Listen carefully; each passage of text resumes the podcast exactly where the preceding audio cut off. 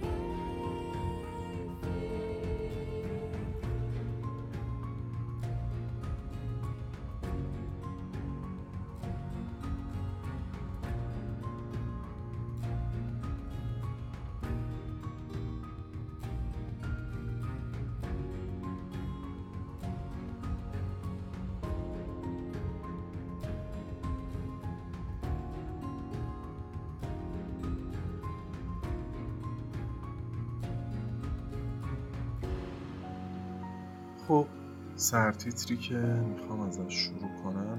در واقع ادامه کتاب. اسمش هست اخلاقیات شخصیت و اخلاقیات منش. نویسنده میگه که من با مطالعه عمیق کتابایی که در مورد موفقیت تا امروز چاپ شدن توی دسته های مختلف مثل رشد شخصی، روانشناسی عمومی یا مثلا خودیاری. از این مدل کتاب هایی که چطوری موفق شیم خلاصه. فهمیدم که یه تفاوت خیلی بزرگ و قابل لمس. بین کتابایی که از 200 سال پیش تا 50 سال پیش چاپ شدن و کتابایی که از 50 سال پیش به این ور چاپ شدن هست. کتابایی که از 50 سال پیش تا الان چاپ شدن خیلی سطحی و گذرا عمل می‌کنن نسبت به حل کردن مشکلات و رد شدن از چالش ها و اینجور چیزا. مثل مسکنن برای یه درد و درمان نیستن چرک خوشگون نیستن. نمی‌دونم قدرتمند کننده نیستن. یه سری راه حلای زودگذر ارائه میدن که مشکل رو حل بکنن. و فکر کنین شما خدایی نکرده خدایی نکرده جونتون سلامت. یه بیماری گرفتین و دارین باش دست و پنجه نرم می‌کنین. برای مثال یه عفونت. اگر شما دردتون رو با مسکن آروم کنین و نسبت به درد بی تفاوت باشین مشکلاتتون عمیقتر و گنده تر کتابایی که از دیویست تا پنجاه سال پیش نوشته شدن دقیقا برعکس کتابای پنجاه سال پیشن. و راه موفقیت رو به جای اینکه روی اخلاقیات شخصیت متمرکز کنن روی اخلاقیات منش متمرکز می‌کنن. و راه رسیدن به موفقیت و خوشبختی و سعادت توی زندگی رو یه سری ویژگی مثل صداقت فروتنی حالا سربزیری وفاداری مهربونی شجاعت عدالت صبر سخت کوشی سادگی تواضع و قانون طلایی می‌دونن. حالا یکم صبر بکنین معنی قانون طلایی رو میگم خدمتتون.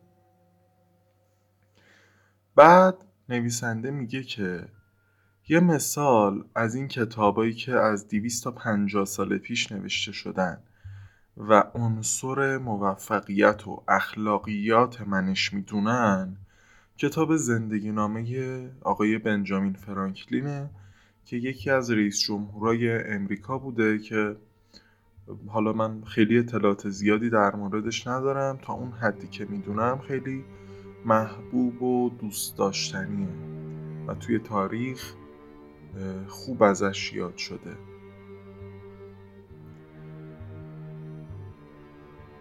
و این کتاب چی میگه؟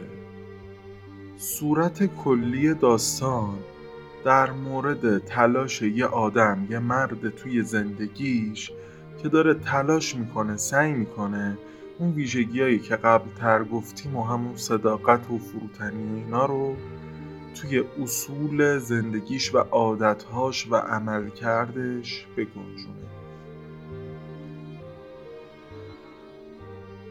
اخلاقیات منش به ما یاد میده که مردم فقط وقتی می‌تونن موفقیت و خوشبختی واقعی رو تجربه کنن. به صورت واقعی نه به صورت زود گذر یه چیزی که یک ساعت باشه و بعدم نباشه. وقتی می‌تونن اینو تجربه کنن که یاد بگیرن چطوری خودشونو با این اصولی که گفتم هماهنگ کنن؟ یا این اصول رو توی زندگی و عادتاشون پیاده خب حالا قانون طلایی چیه که توی کتاب گفته؟ قانون طلایی در واقع ما توی فارسی توی زبون و فرهنگ خودمون بهش میگیم انصاف. یه ضرب المثلی داریم که میگه اون چیزی که واسه خودت میپسندی و واسه دیگرانم بپسند. و اون چیزی که واسه خودت نمیپسندی واسه دیگرانم نپسند. لایی که توی این کتاب گفته همونطور با بقیه رفتار کن که می‌خوای اونها با تو رفتار کنن و این جنبه قانونه و این جنبه مثبت خب برسیم به ادامه کتاب. بعد جنگ جهانی اول نگرش اصلی آدما نویسنده ها و بالاخره کسایی که داشتن این مطالب رو به آدم ها میرسوندن از ویژگیهایی که گفتیم و کتاب اسمشو می‌ذاره اخلاقیات منش و اخلاقیات شخصیت تغییر کرد. اخلاقیات شخصیت چیه کلا؟ اخلاقیات شخصیت به صورت کلی میگه که موفقیت با دو تا چیز قابل به دست آوردنه. یک مثبت اندیشی و دوم اینکه توی اجتماع چطوری رفتار یکم باز بکنم اینو براتون. اولی میگه که تو نسبت به همه چیز مثبت نگاه کن و همین چیزایی که میشنویم روزمره و هست این ور اون ور می‌بینیم توی کتاب های مختلف می‌خونیم و چیز دومی که میگه چطوری با رفتار می‌کنیم توی اجتماع مثلا مطالبی رو دیدین که میگه چطوری بفروشیم. چطوری دوست پیدا کنیم؟ چطوری توی دیدار اول روی خانوما تاثیر بذاریم؟ چطوری توی دیدار اول روی آقایون تاثیر بذاریم؟ چطوری کاریزماتیک باشیم؟ شخصیت کاریزماتیک داشته باشیم؟ چطوری سخنرانی کنیم؟ چطوری چیکار بکنیم؟ مثلا میگن که اگه یه لبخند همیشه روی صورتت باشه به جذابیتت خیلی کمک می‌کنه. این مدل مسائل می گنجه توی اخلاقیات شخصیت که ادبیات موفقیت پنجاه سال اخیر اونو راه رسیدن به موفقیت البته آقای کاوی نمیگه که اخلاقیات شخصیت یه چیز اشتباهه و درست نیست. چرا؟ اخلاقیات شخصیت کمک کننده است برای رسیدن به موفقیت. برای اینکه تو چطور سر بحثت رو باز بکنی. برای اینکه زود از کوره در نری. برای اینکه صبر داشته باشی. برای خیلی از چیزها ولی به صورت کلی اخلاقیات شخصیت برای رسیدن به موفقیت کاف... کافی نیست. و اون چیزی که باید درست باشه اصول ما هستن. و آقای کاوی در ادامه میگه که اشکال ما یعنی خودش و همسرش با پسرشون که توی پارت قبلی توی اپیزود قبلی تعریف کردیم همینجا بود که سعی می‌کردن از اخلاقیات شخصیت برای کمک به پسرشون واسه موفق کردنش کمک بگیرن.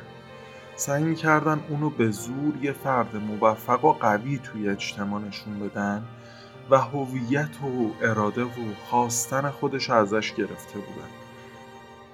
و بیشتر از این که اون پسرشونو به عنوان یه آدم قوی توی اجتماع معرفی کنن یعنی این عملشون به جای اینکه اون پسره رو یه آدم موفق و قوی توی اجتماع معرفی کنه خودشونو والدین دلسوز معرفی می‌کرد میگه در نهایت ما تصمیم گرفتیم از سر راهش کنار بریم تا خودش هر کاری که می‌دونه رو انجام چون فهمیدیم اونم واقعا ویژگی های خیلی مثبتی درونش داره. میگه که ما قبلا فکر می‌کردیم که پسرمون یه موجود ناتوان و نیازمند حمایته. ولی وقتی فهمیدیم اون هم نقاط مثبتی توی زندگیش داره و ادوانتج هایی داره برتری هایی نسبت به دیگران داره در واقع از سر راهش کنار رفتیم. و سعی کردیم رفیقش باشیم تا هر مسئله ای که داشت رو بیاد به ما بگه هر درخواستی که داشت. ولی لزوما ما به درخواستهاش پاسخ مثبت نمی‌دادیم. چرا؟ چون که اون باید می‌فهمید که تو خودت به اندازه کافی قوی هستی و می‌تونی راه حل مشکلات تو و راه رسیدن به خواسته ها تو پیدا کنی و نیاز به حمایت نداری. در ادامه میگه که در به مرور زمان طی ده 15 20 سال بعد پسرمون توی همه زمینه هایی که قصدش رو داشت و تلاش می‌کرد موفق شد. برای مثال میگه که توی رئیس چند مدل شورای دانش آموزی و دانشجویی شد توی زندگیش. چندین و چند موفقیت ورزشی به دست آورد و خیلی هم آدم جذاب و کاریزماتیک و خیلی تو دلپرویی هم شده بود. برعکس تمام چیزهایی که قبل از این اتفاق نداشت. من یکم خلاصه تر بگم این روند چطوری تغییر کرد؟ آقای کاوی میگه ما اول سعی کردیم پسرمون رو کمک کنیم که به سمت موفقیت بره.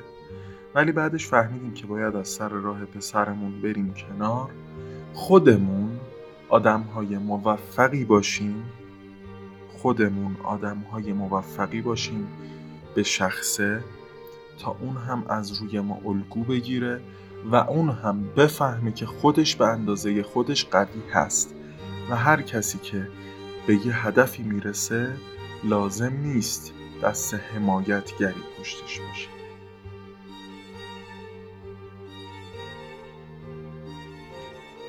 در ادامه یه آیه هم از انجیل نقل می‌کنه آقای کاوی که شنیدنش خالی از لطف نیست.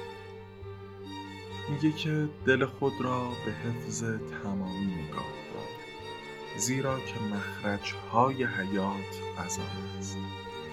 من تفسیر و معنیش نمی کنم بلدم نیستم. اینش با خودتون. ولی به من خیلی آرامش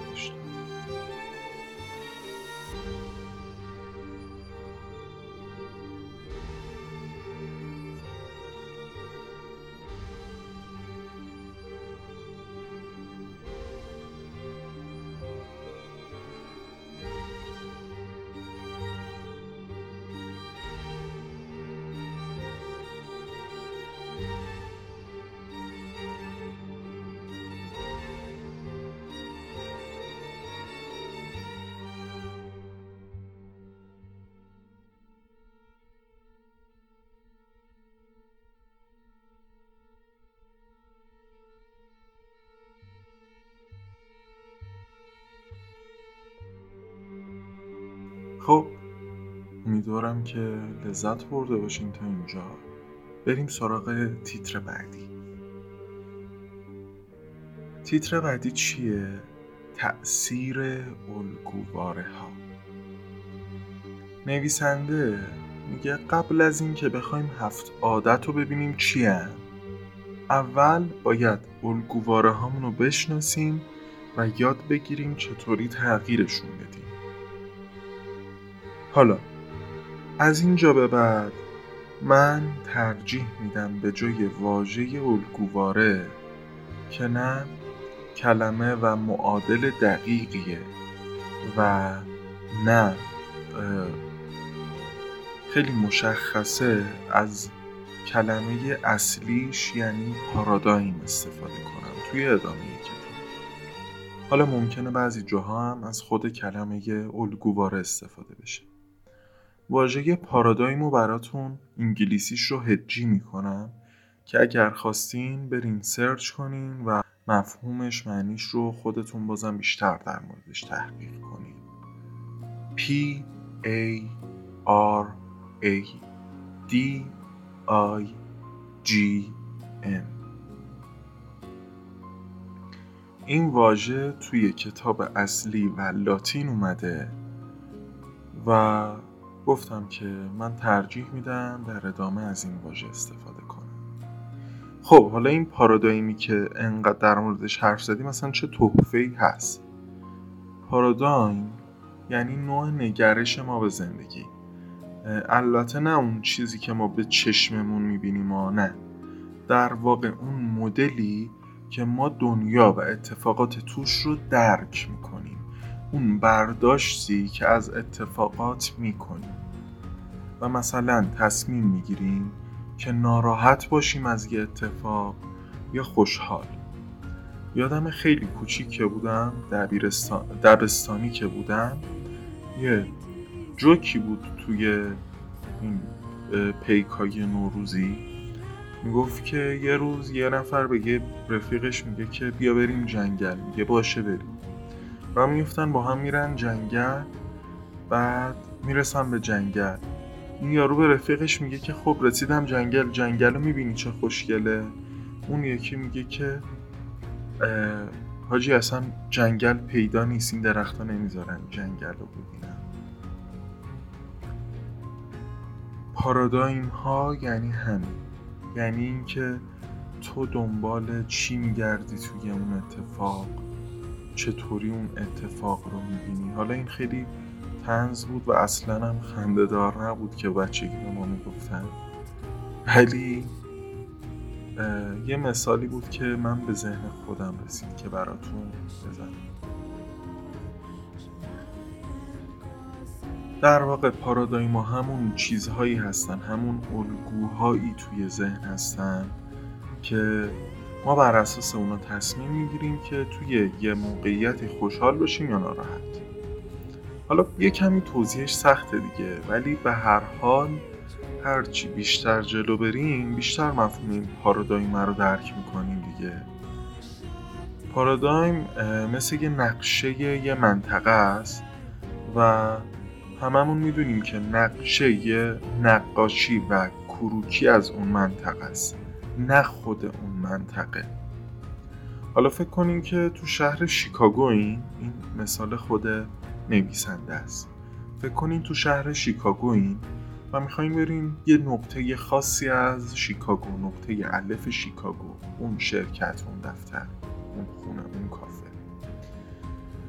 خب یه نقشه می‌تونه خیلی کمکتون کنه دیگه. ولی به شرطی که نقشه نقشه درستی باشه. مثلا فکر کنیم که یه نقشه میرین می‌خرین. نقشه مال دیترویته ولی اشتباهی بالاش به جای دیترویت چاپ شده شیکاگو. یعنی نقشه دیترویت چرا؟ نه شیکاگو. حالا به نظرتون شما با این نقشه دیترویت می‌تونین توی شیکاگو جایی رو پیدا کنین؟ یا مثلا اینکه شما چقدر مثبت نگاه می‌کنین به این قضیه مهمه؟ یا اینکه چقدر صبر به خرج میدین چقدر آروم یا تند رانندگی می‌کنین. چقدر سخت کوش هستین مهمه؟ نه. یعنی در واقع تا قبل از اینکه الگوواره های ما درست باشن حتی الگوواره های پارادایم های ما درست باشن حتی اخلاقیات منش هم مهم نیست. نه اخلاقیات منش نه اخلاقیات شخصیت. چون به ما کمک نمی‌کنن که ما به مقصدمون برسیم. حالا چرا اینو گفتیم؟ نقشه ها همون پارادایم های ما هستن و اهداف ما در زندگیمون و خوشحالی ما اون جایی که ما توی شهر شیکاگو می‌خوایم بریم. پس اگه پارادایممون اون چیزی که باید نباشه مسیر رسیدن رو به ما نشون نمیده. ما رو توی مسیر صحیح به حرکت در نمیاره. و در واقع انگار ما داریم با اخلاقیات منش و شخصیتمون انرژی می‌ذاریم و یه دیوار رو پل میدیم. دیوار پل دادن فایده ای نداره.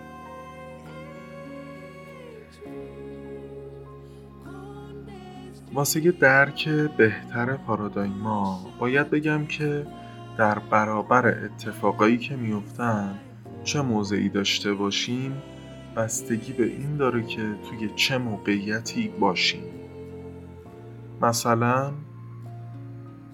اینکه شما از دوتا گلی که استقلال به پرسپولیس زده خوشحال باشین یا ناراحت باشین بستگی به این داره که یک پرسپولیس چند تا گل زده باشه؟ دو اصلا اینکه شما استقلالی هستین یا پرسپولیس؟ یا اصلا فوتبالی نیستین؟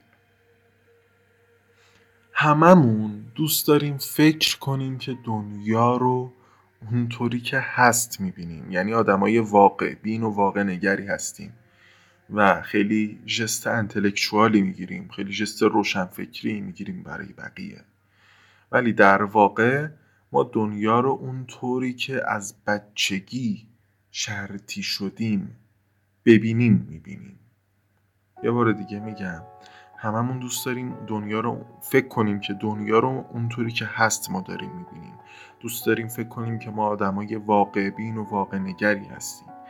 ولی در واقع ما دنیا رو اونطوری که شرطی شدیم ببینیم می‌بینیم.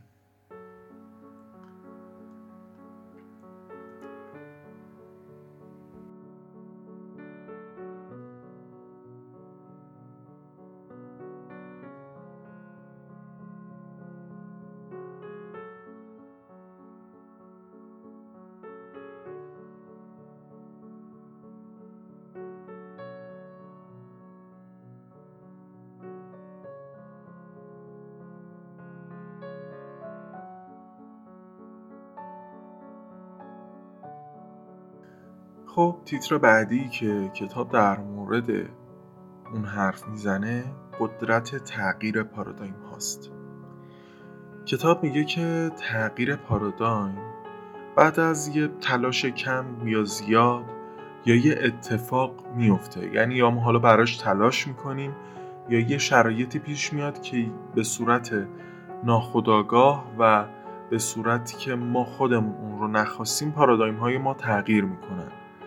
ولی پارادایم خودش چجوری تغییر می‌کنه؟ پارادایم به صورت آنی میشکنه و خیلی یوهویی تبدیل میشه به یه پارادایم دیگه به یه دیدگاه و الگوواره دیگه و یه حسی به ما میده مثل روشن شدن چراغ توی ذهن. اون هورمون خوشحالی یهو توی مغز ما آزاد میشه. مثل یه ریاضیدانی که یهو یه مسئله ریاضی رو حل می‌کنه و میگه یافتم یافتم فهمیدم. واسه اولین بار این اصطلاح تغییر پارادایم یا پارادایم شیفت توی کتاب ساختار انقلاب های علمی از آقای توماس کوهن آورده شده. تو این کتاب نشون داده میشه که چجوری پیشرفت های علمی که تا الان اتفاق افتادن نتیجه سنت شکنی و جدا شدن از طرز تفکرهای قدیمی و تغییر پارادایمای کهنه و قدیمی هست. مثالی هم که واسه این قضیه هست همون داستان کلیسا و گالیله سر گرد بودن یا صاف بودن کره زمین هست یا مثلا اینکه بطلمیوس زمین رو مرکز عالم می‌دونست اما کوپرنیک خورشید و مرکز عالم معرفی کرد و کلا پایه های علمی رو تغییر داد.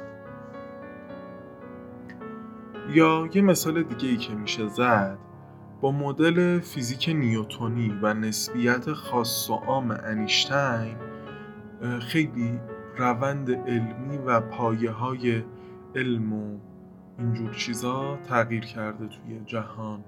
به هر حال کتاب میگه که چیزی که باعث شده امروز ما لباس بپوشیم ما غذای پخته بخوریم و ما هواپیما سوار بشیم و از کامپیوترها استفاده بکنیم همین تغییر الگوها و الگوواره های ذهنی. یا مثلا یه مثال دیگه ای که هست برای این قضیه و خیلی جالبه و حتما هممون هم می‌دونیم. اینه که قبل از اینکه مردم و دانشمندا و دکترا و پزشکا و طبیبا بدونن که میکروبا عفونت و خیلی از مسائل رو به بار میارن عفونت ها رو به دلیل تلسم و نفرین می‌دونستن. تا اونو به دلیل تلسم و نفرین می‌دونستن. البته همیشه این تغییر پارادایما توی جهت مثبت و خیر برای جهان عمل نمی‌کنن مثل گذر کردن روند موفقیت و ادبیات موفقیت از اخلاقیات منش و اخلاقیات شخصیت که این حاصل تغییر پارادایم های صاحب نظرای این زمینه بوده. ولی به هر صورت این تغییر, پاراد... این تغییر پارادایما باعث یه سری تغییرات خیلی قدرتمند و قوی و مؤثر توی جهان میشه. و باید گفت که پارادایمای ما ریشه مدل رفتار ما با آدمای دیگه است. آقای کاوی جلوتر یه مثال از تغییر پارادایم می‌زنه که خیلی ارزشمنده و از مدل گفتاری خودش میشنویم. میگه یه روز توی مترو بودم و مترو شلوغ بود. هر کیم سرش به کار خودش بود. یکی روزنامه می‌خوند یکی کتاب می‌خوند. یکی داشت شورت می‌زد یکی داشت با دوستش صحبت می‌کرد و هر کی مشغول یه کاری بود خلاصه. مترو توی ایستگاه وایساد و یه مردی با چند تا بچه قد و نیم قد سوار مترو شدن و نشست روی صندلی کناری من. تکیه داد چشماشو بست. ولی از اون طرف بچه هاش داشتن کف مترو می دویدن شلوغ می‌کردن و سر به سر مردم میذاشتن. و خلاصه که آسایش همه رو ریخته بودن به هم. روزنامه رو از دست این میکشیدن و سر و صدا می‌کردن خلاصه. میگه من یکم صبر کردم و دیدم که واقعا بی توجهی اون پدر نسبت به بچه هاش قابل تحمل برام نیست. و از کوزه در رفتم و عصبانی به پدر بچه ها گفتم که آقا بچه تو جمع کن حواست به بچه باشه. از این داستانم میگه که یهو مرده انگار که تازه به خودش اومده باشه انگار توی یه دنیای دیگه ای بوده. برمیگرده میگه آره ببخشید حق و شماست. ولی واقعیت اینه که همین الان مادر این بچه ها توی بیمارستان فوت کرد که همسر همین آقا هم بوده و توی بیمارستان و من الان نمی‌دونم خودم به چی باید فکر بکنم و نمی‌دونم که باید چی کار بکنم و این بچه ها چطوری باید با این قضیه کنار بیان. خب اگه ما خودمون رو جای نویسنده بذاریم یعنی در واقع خودمون رو توی اون موقعیت بذاریم و حسمون رو توی اون لحظه تصور کنیم دقیقا به اون لحظه میگن تغییر پارادایم. توی اون لحظه ما خیلی از خودمون احتمالا شرمنده میشیم از حرفی که زدیم و دنبال یه راه حلی میگردیم که به اون مرد و اون بچه ها کمک بکنیم. و دیگه اصلا شرایط خودمون رو در نظر نمی‌گیریم. در واقع لحظه ای که ما قضیه رو از یه زاویه دیگه نگاه می‌کنیم و ناگهانی اولویت ها و اهمیت ها برامون جابجا جا میشه. درست مثل اون آدمی که فکر می‌کرد درخت ها باعث میشن اون نتونه جنگل رو ببینه. در صورتی که درخت ها خود جنگل بودن. یا فرض کنید که روی زمین یه عدد نه انگلیسی نوشتن. به انگلیسی به اعداد انگلیسی یه عدد نه نوشتن. شما طرف پایین این نوشته قرار دارید وایسادید دارید بهش نگاه می‌کنید و یکی از دوستاتون دقیقا روبروی شما و طرف بالای این نوشته. شما اون عدد رو نه می‌بینید و دوستتون شیش و هر چقدر که شما سر همدیگه داد بزنید و با همدیگه بحث بکنید هیچ فایده ای نداره چون هر دوتون دارید درست میگید. چیزی که مهمه بدونیم اینه که همیشه این تغییر پارادایما مثل مثالی که تعریف کرد نویسنده آنی و یهویی نیست. و بعضی وقتها مثل موقعی که آقای کاوی و همسرش برای کمک به پسرشون داشتن تلاش می‌کردن باید برای تغییر اون پارادایم ها تلاش کرد. حالا ما چطوری می‌فهمیم که باید پارادایم هامون رو عوض بکنیم؟ از این که می‌بینیم نتایج و چیزهایی که توی زندگیمون رخ میدن با اون چیزی که ما می‌خوایم مطابقت ندارن و یه اشکالی توی کار وجود داره. و ما میگردیم دنبال اون پارادایمای مشکل دار و با صبر تغییرشون میدیم. پارادایمای ما شیوه دیدن جهانن و رفتار و گفتار و خلاصه عمل کرده ما شیوه بودن ما. بدون تغییر در شیوه دیدن یعنی همون پارادایم ها نمیشه شیوه بودن رو تغییر داد. یعنی رفتارهای ما رو نمیشه بدون تغییر پارادایم ها تغییر داد. و البته برعکس این جریان هم صادقه. یعنی چی؟ یعنی اینکه اگر ما یکم پارادایم هامون رو تغییر میدیم به دنبالش باید روی شیوه بودنمون هم استمرار داشته باشیم روی تغییراتمون روی تغییر عادت هامون تا کمک کنه دوباره به تغییر پارادایم هامون خب.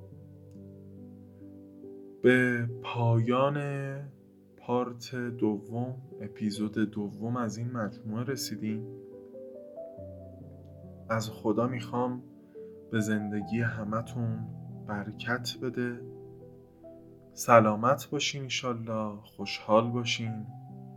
دوست داشته باشین دوست داشته بشین. عشق بورزین معشوق باشین. خودتون رو دوست داشته باشین موفق باشین.